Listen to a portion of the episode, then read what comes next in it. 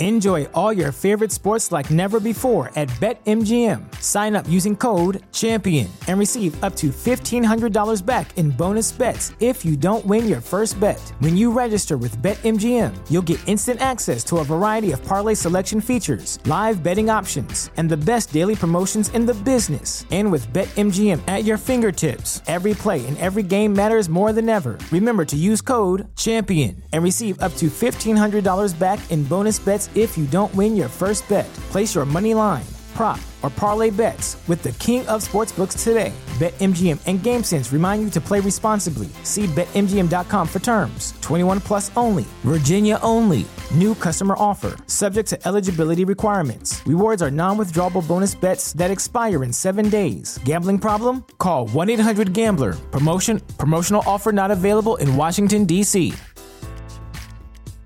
At Parker, our purpose is simple. We want to make the world a better place. By working more efficiently, by using more sustainable practices, by developing better technologies, we keep moving forward. With each new idea, innovation, and partnership, we're one step closer to fulfilling our purpose every single day. To find out more, visit parker dot com slash purpose. Parker, engineering your success. In April of nineteen twenty-two, in a small corner of the Bronx in New York, there were curious questions about what might have happened to Miss Jenny Becker, a hardworking stay-at-home mother of four who fiercely loved her children. On April sixth, she and her husband, Abraham Becker, had attended a party together. On April seventh, Abraham was telling friends and family that Jenny had left with another man. She left her husband, kids, and life for a mystery man. She would never be seen alive again. Was this a love triangle gone wrong? Or is there something more sinister about? Let's go over the case. Hello, everyone, and welcome to Forgotten True Crime by Oki Investigations, the true crime podcast where we tell stories of crimes that happened long ago. If you're a true crime fan, make sure you subscribe to the podcast. That way, when we have new episodes, you will be the first to know. Also, check us out on our YouTube and Facebook pages, Forgotten True Crime. Visit our blog, true crime dot blog. That's where we post many of the cool things that we found for each episode. This episode, Seven Feet Deep, has a lot of exciting stuff to dig into. Make sure you go there and check it out. The links are in the description below. I will say on this episode, there's a lot of photos and everything, so make sure uh, when the YouTube video comes out and everything, definitely check this one out. Parts of the story may contain opinions and speculations and should be taken as such. These stories depict violent crimes of all types and may be a trigger for some listeners. Listener discretion is advised. Today's story was one that I waited on telling for a while. I waited on this because I knew one day we would have to make a few purchases for documents and information that kind of goes along with this case. What we found is some really great stuff and in amazing insight on what it really took to investigate this case in the nineteen twenties. You have to remember that everyone that had anything to do with cases that are hundreds of years ago, like this one, there's no one alive anymore that had anything to do with this case. So it's it's lovely to go through things like notes and documents that show the reasoning behind things.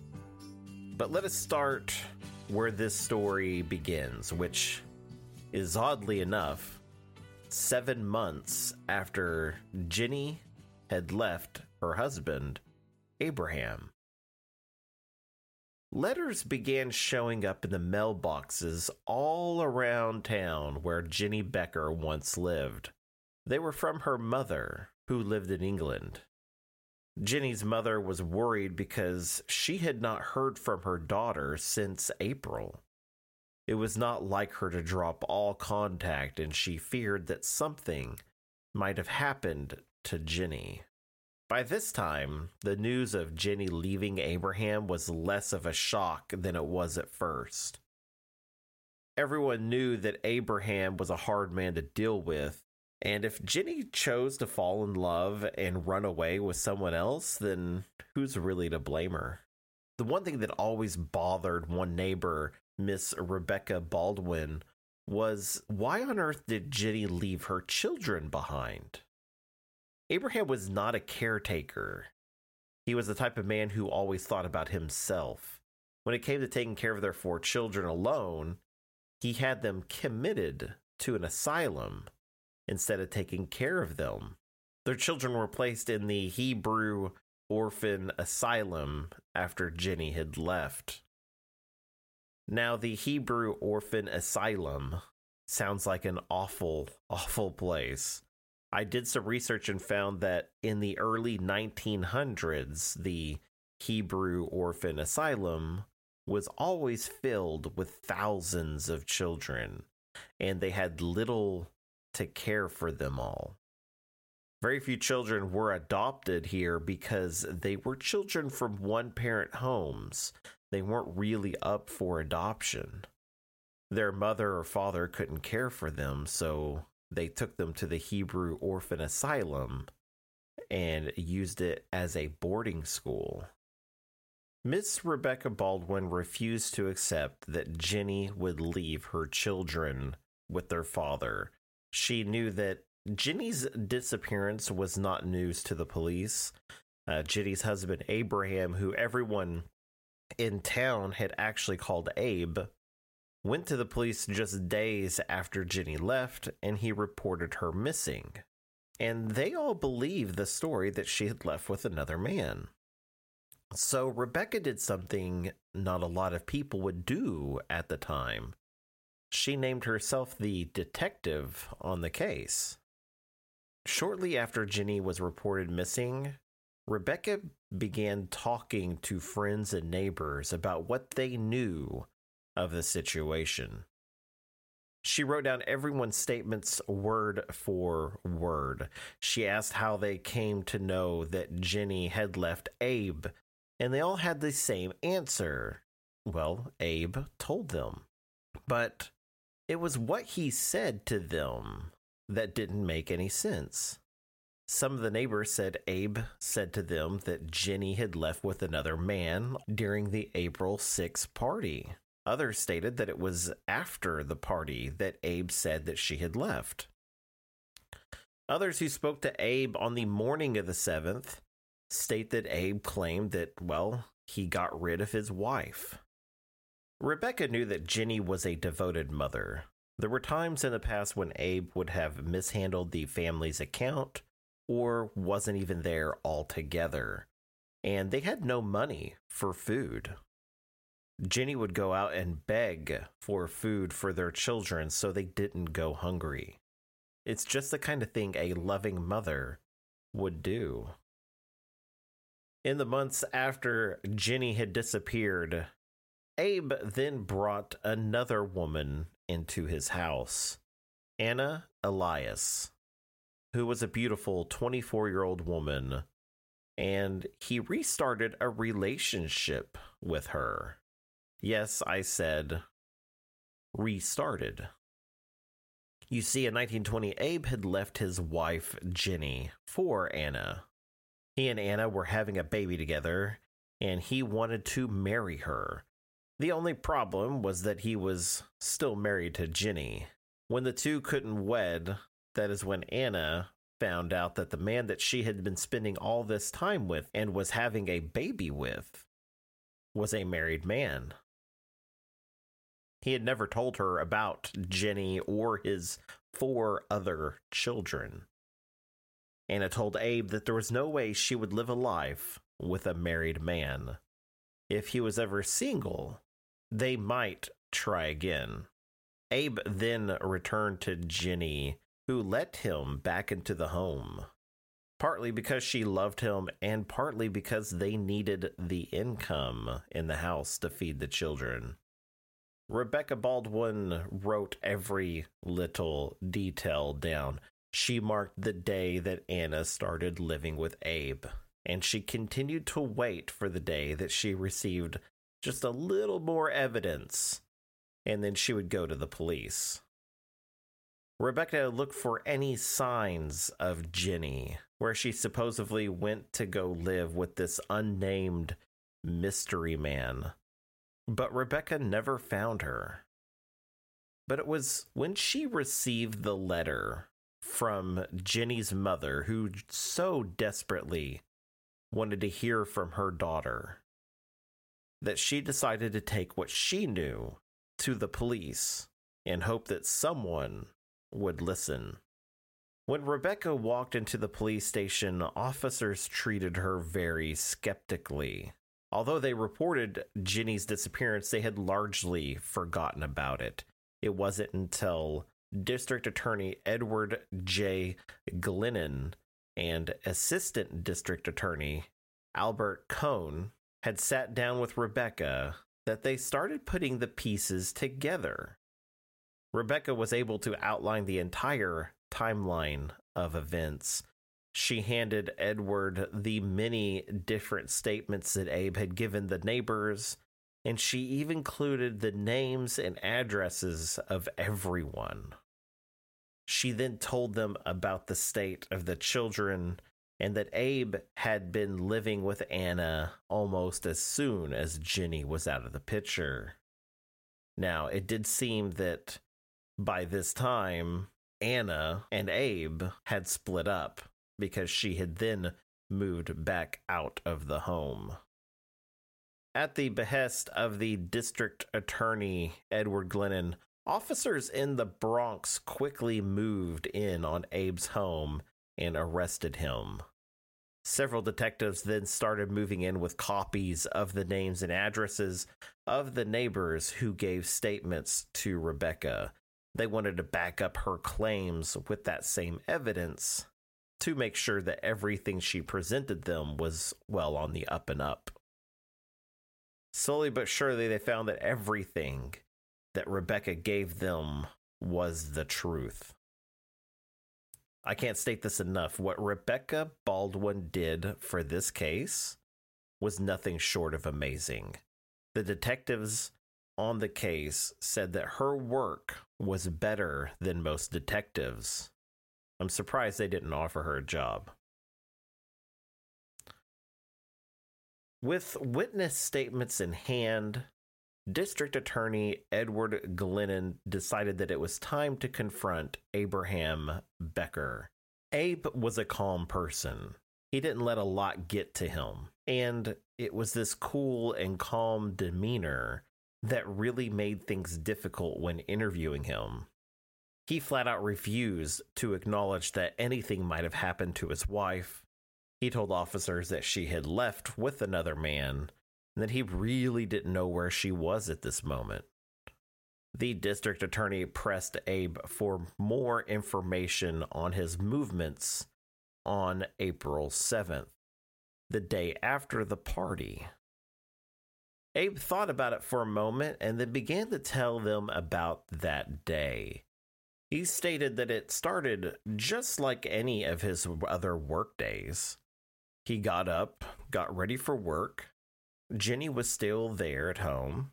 He was a truck driver, and he started his work day at seven forty-five in the morning. It wasn't until that afternoon that he discovered that Jenny had gone missing. He reported this disappearance to the police, but he then received a letter from her some days later, stating that she had moved to Philadelphia. At this moment, District Attorney Edward Glennon began to suspect that Jenny might no longer be living. You see, Abe had just contradicted some of the witnesses. One witness, Harry Simonwitz, stated that he ran into Abe on the morning of the seventh. Abe was in a great mood and said, "Harry, congratulate me. I got rid of my wife.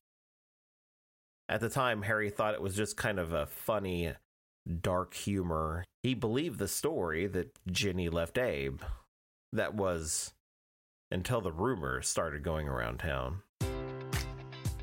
Enjoy all your favorite sports like never before at BetMGM. Sign up using code CHAMPION and receive up to fifteen hundred dollars back in bonus bets if you don't win your first bet. When you register with BetMGM, you'll get instant access to a variety of parlay selection features, live betting options, and the best daily promotions in the business. And with BetMGM at your fingertips, every play and every game matters more than ever. Remember to use code CHAMPION and receive up to fifteen hundred dollars back in bonus bets if you don't win your first bet. Place your money line, prop, or parlay bets with the king of sportsbooks today. BetMGM and GameSense remind you to play responsibly. See Bet M G M dot com for terms. twenty-one plus only. Virginia only. New customer offer. Subject to eligibility requirements. Rewards are non-withdrawable bonus bets that expire in seven days. Gambling problem? Call one eight hundred gambler. Promotion. Promotional offer not available in Washington, D C At Parker, our purpose is simple. We want to make the world a better place. By working more efficiently, by using more sustainable practices, by developing better technologies, we keep moving forward. With each new idea, innovation, and partnership, we're one step closer to fulfilling our purpose every single day. To find out more, visit parker dot com slash purpose. Parker, engineering your success. Abe denied any involvement in Jenny's disappearance. He wanted to disprove what others were saying about him, so he told the officers about his friend that he had seen on that day to just kind of back up his statement. He told the officers that they needed to speak to Reuben Norkin and that he would set them straight. On the night of Jenny's supposed disappearance, he told the officers that he was with Reuben, although he couldn't give them a real answer as to why he was with them. Reuben had an auto shop and a dump. The officers asked if there was something wrong with Abe's car, and he told them no. But he did tell them that he brought his trash to Reuben's dump regularly. The district attorney felt as if he had enough to hold Abe on suspicion, and they brought him in front of a judge who assigned a ten thousand dollars bail. They then locked him up at the Bronx County Jail. The most interesting thing about this was that few guards patrolled the corridors of this part of the jail. So the inmates felt very comfortable speaking freely about their crimes and what they were accused of.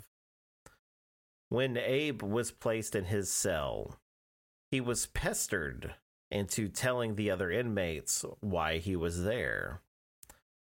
Abe told them that they were looking for his wife.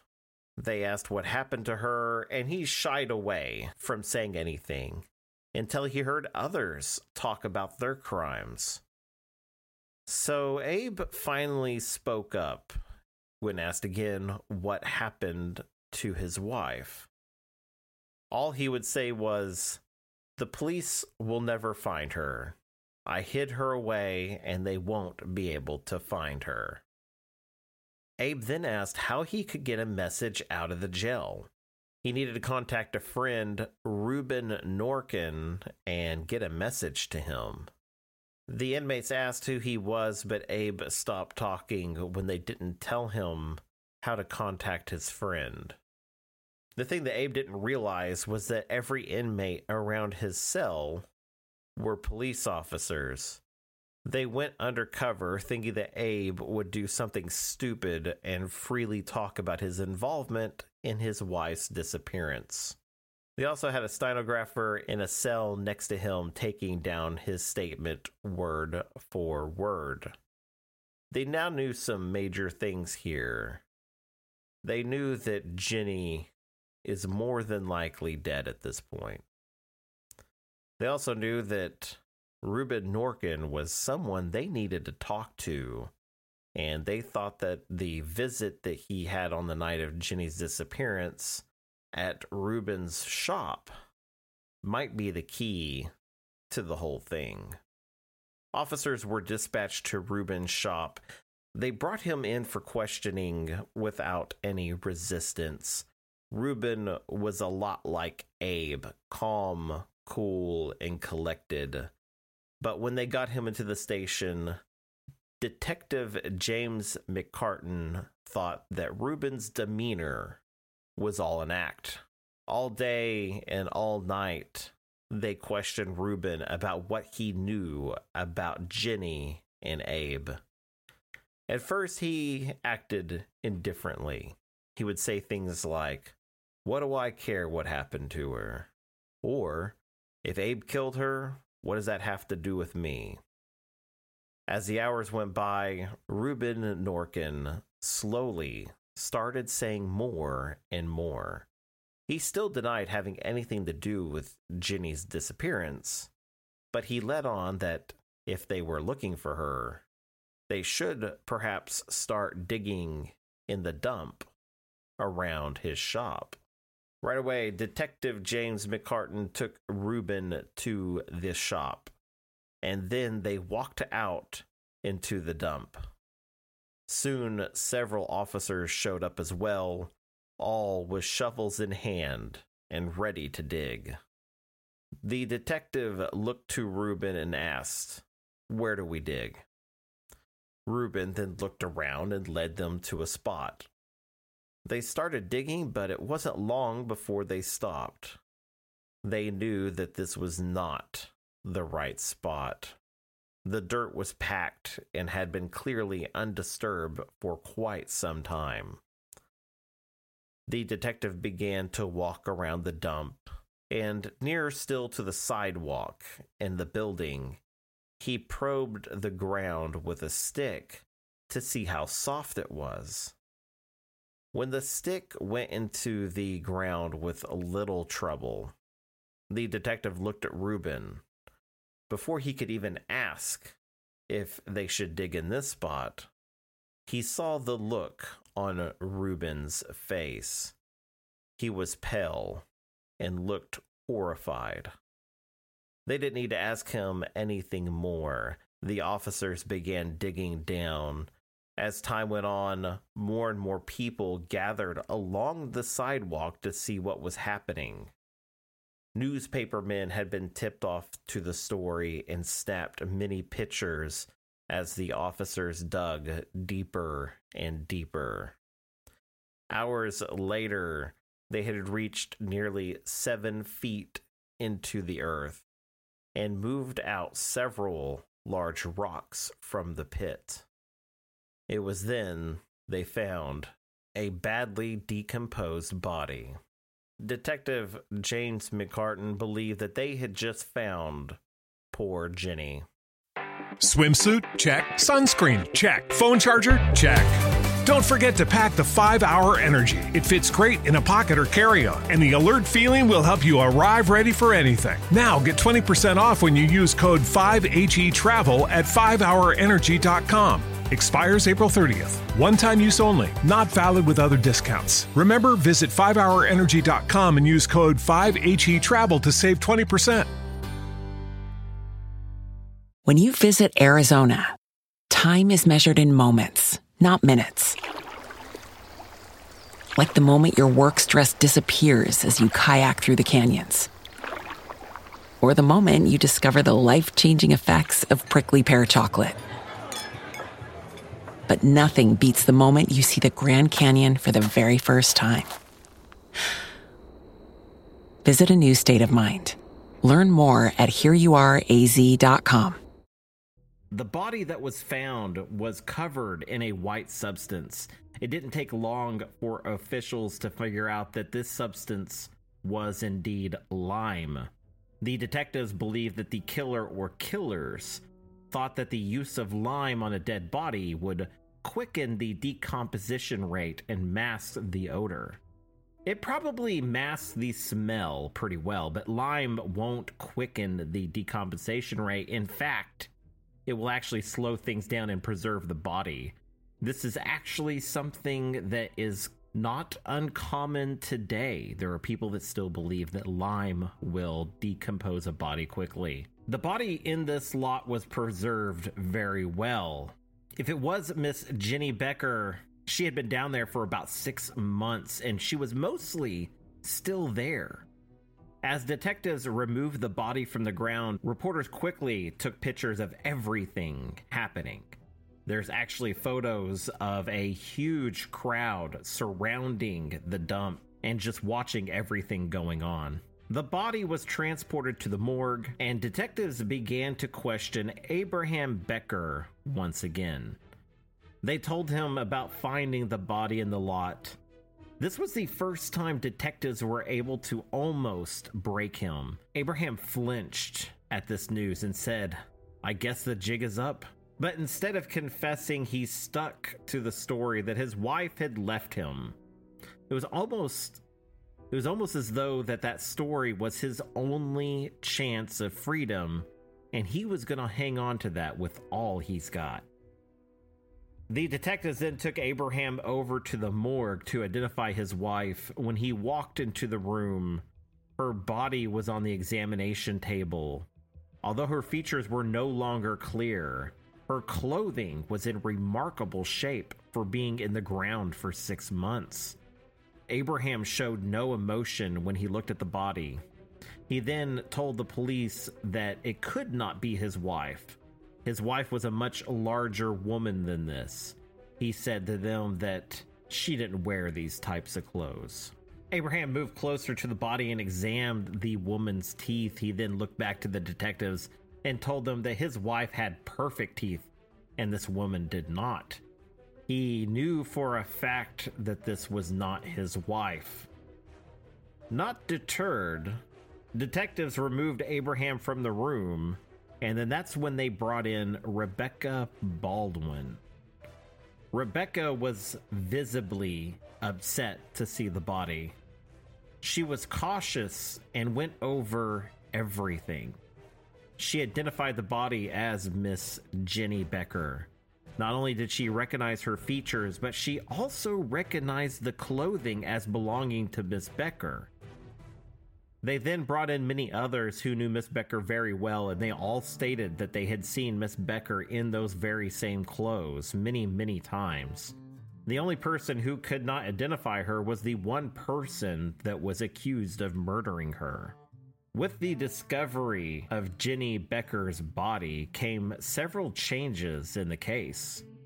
They now had hard evidence that Jenny was murdered. They arrested Reuben Norkin. It was hard to believe that he would not have more to do with this.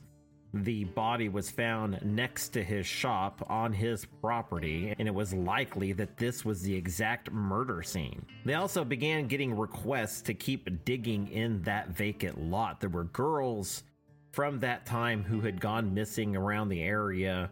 People started wondering if there were more bodies just buried out there. So detectives started talking to their captains about this possibility. Everyone wanted to continue digging. It was covered in the newspapers pretty heavily.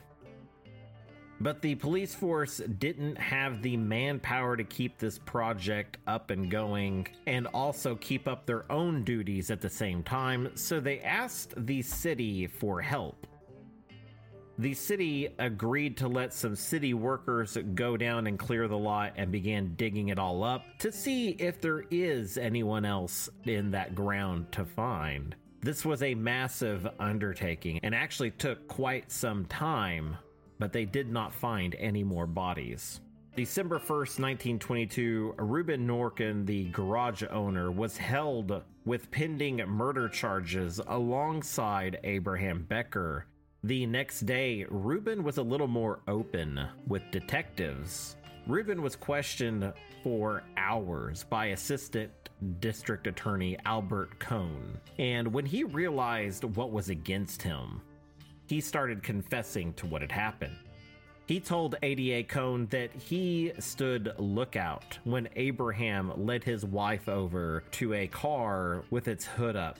He showed her something that was under the hood, and when she leaned over to peer inside, Abraham took a metal pipe and brought it down hard on her head. To corroborate this statement, A D A Cohn sent officers to search for the murder weapon. They soon found what they believed to be the pipe in question when they searched Reuben's shop. Although they never found any real evidence to support this, they also thought that Reuben might know what happened to a woman named Fanny Bloom, who disappeared four years earlier. She actually worked for Reuben's mother, and she disappeared under very suspicious circumstances. Now, the most shocking thing that was discussed during the A D A Cohn's interview with Reuben was that he fully believed one hundred percent that Jenny was alive when she was buried. Now, even though Reuben Norkin was not the killer, he had helped in several ways. He kept a lookout when the murder happened. He kept everything a secret until they were caught. The A D A had a decision to make, and Reuben was either a witness or an accomplice in this murder. It was quickly decided that he was, in fact, an accomplice. This was a major factor in this case because Reuben now faced the same fate that Abraham faced, the death penalty. Reuben's confession was very detailed. He told how for weeks Abe would talk about how he would kill his wife. He spoke of poisoning her, drowning her, and strangling her. He then borrowed a shovel to dig a pit that she would be buried in and prepped the grave beforehand. The news of Reuben's confession was now national news. This news quickly made its way to the jail where Abraham was being held. Abraham wanted to speak and give a confession as well. When he met with A D A Cohn, Abraham accused Reuben of the murder, and this was actually within earshot of Reuben, who began shouting, "You're a liar! You killed her! Don't you remember how we shook hands over the grave?" Having them at odds worked in the A D A's corner. With them accusing each other, they both showed that either one of them or both of them were the murderer. The men were arraigned on December seventh, nineteen twenty-two, and both pled not guilty. The judge decided that they would have a very swift trial, that they would try Abe first that following Monday, December eleventh, nineteen twenty-two, and then after that, they would try Reuben.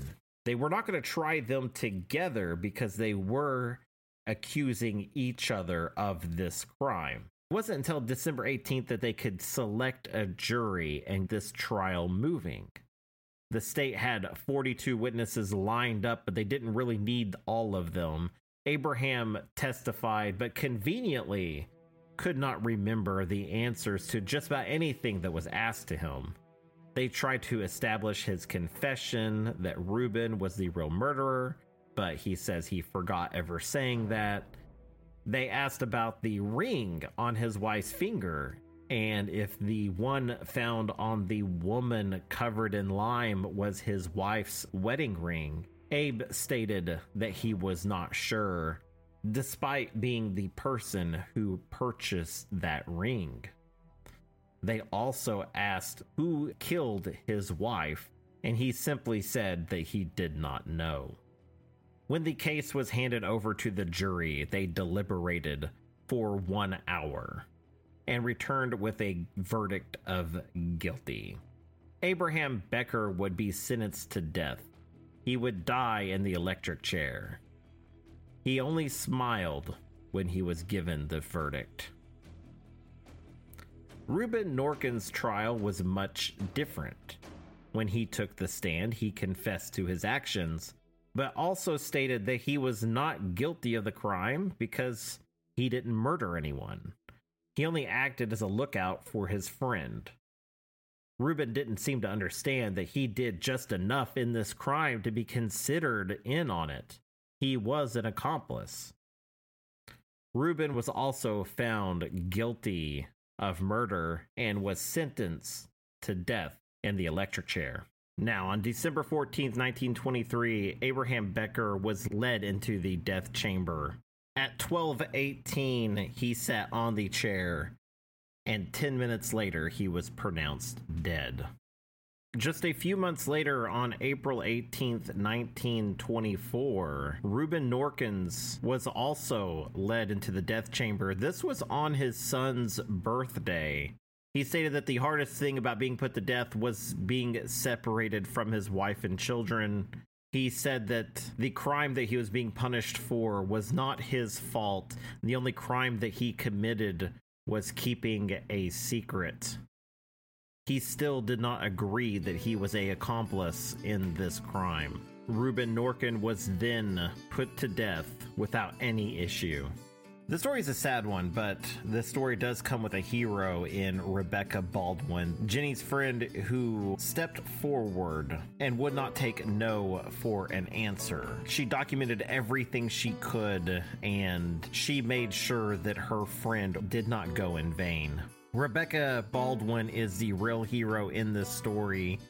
The district attorney and police officers did an excellent job in this as well. I do believe they got this correct. I do think that both Abraham and Reuben were guilty in these crimes. Reuben's punishment may seem harsh, but I do think that he was equally guilty in this murder. He not only helped facilitate a place for it to happen, but he kept a lookout and he helped dispose of the body. The only thing he didn't do was hit her over the head with a pipe. And by his own word, she was alive at the time that she was buried. So if he assisted there, then he essentially helped kill her.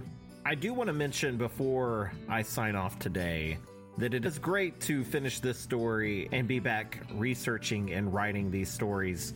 We had some medical scares in our family, and I had to make the decision that attending to that was more important. Thank you all for listening, and And I have received some words of encouragement, and I highly thank you all. Um, it's it's really helped. For future episodes, I will not be releasing everything week after week. I don't want to feel time constraint when working on these episodes. I don't want to feel pressured to get something out when it's not all the way fully researched.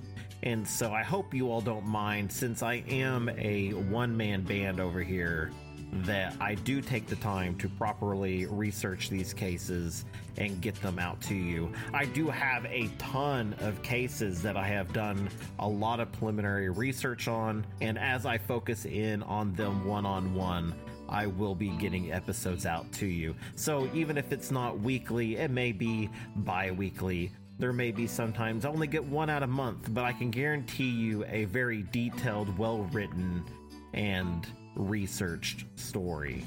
Again, I want to thank you all for listening, but most importantly, know that you matter, you are significant, and you are loved. I'll see you all next time. See ya.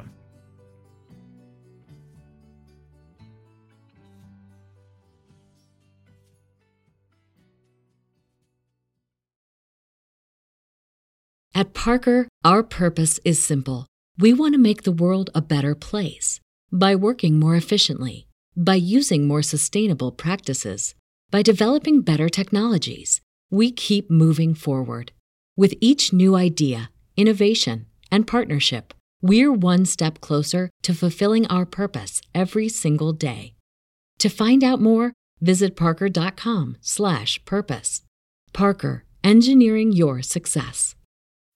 Swimsuit? Check. Sunscreen? Check. Phone charger? Check. Don't forget to pack the five hour Energy. It fits great in a pocket or carry-on, and the alert feeling will help you arrive ready for anything. Now get twenty percent off when you use code five H E travel at five hour energy dot com. Expires April thirtieth. One-time use only. Not valid with other discounts. Remember, visit five hour energy dot com and use code five H E travel to save twenty percent.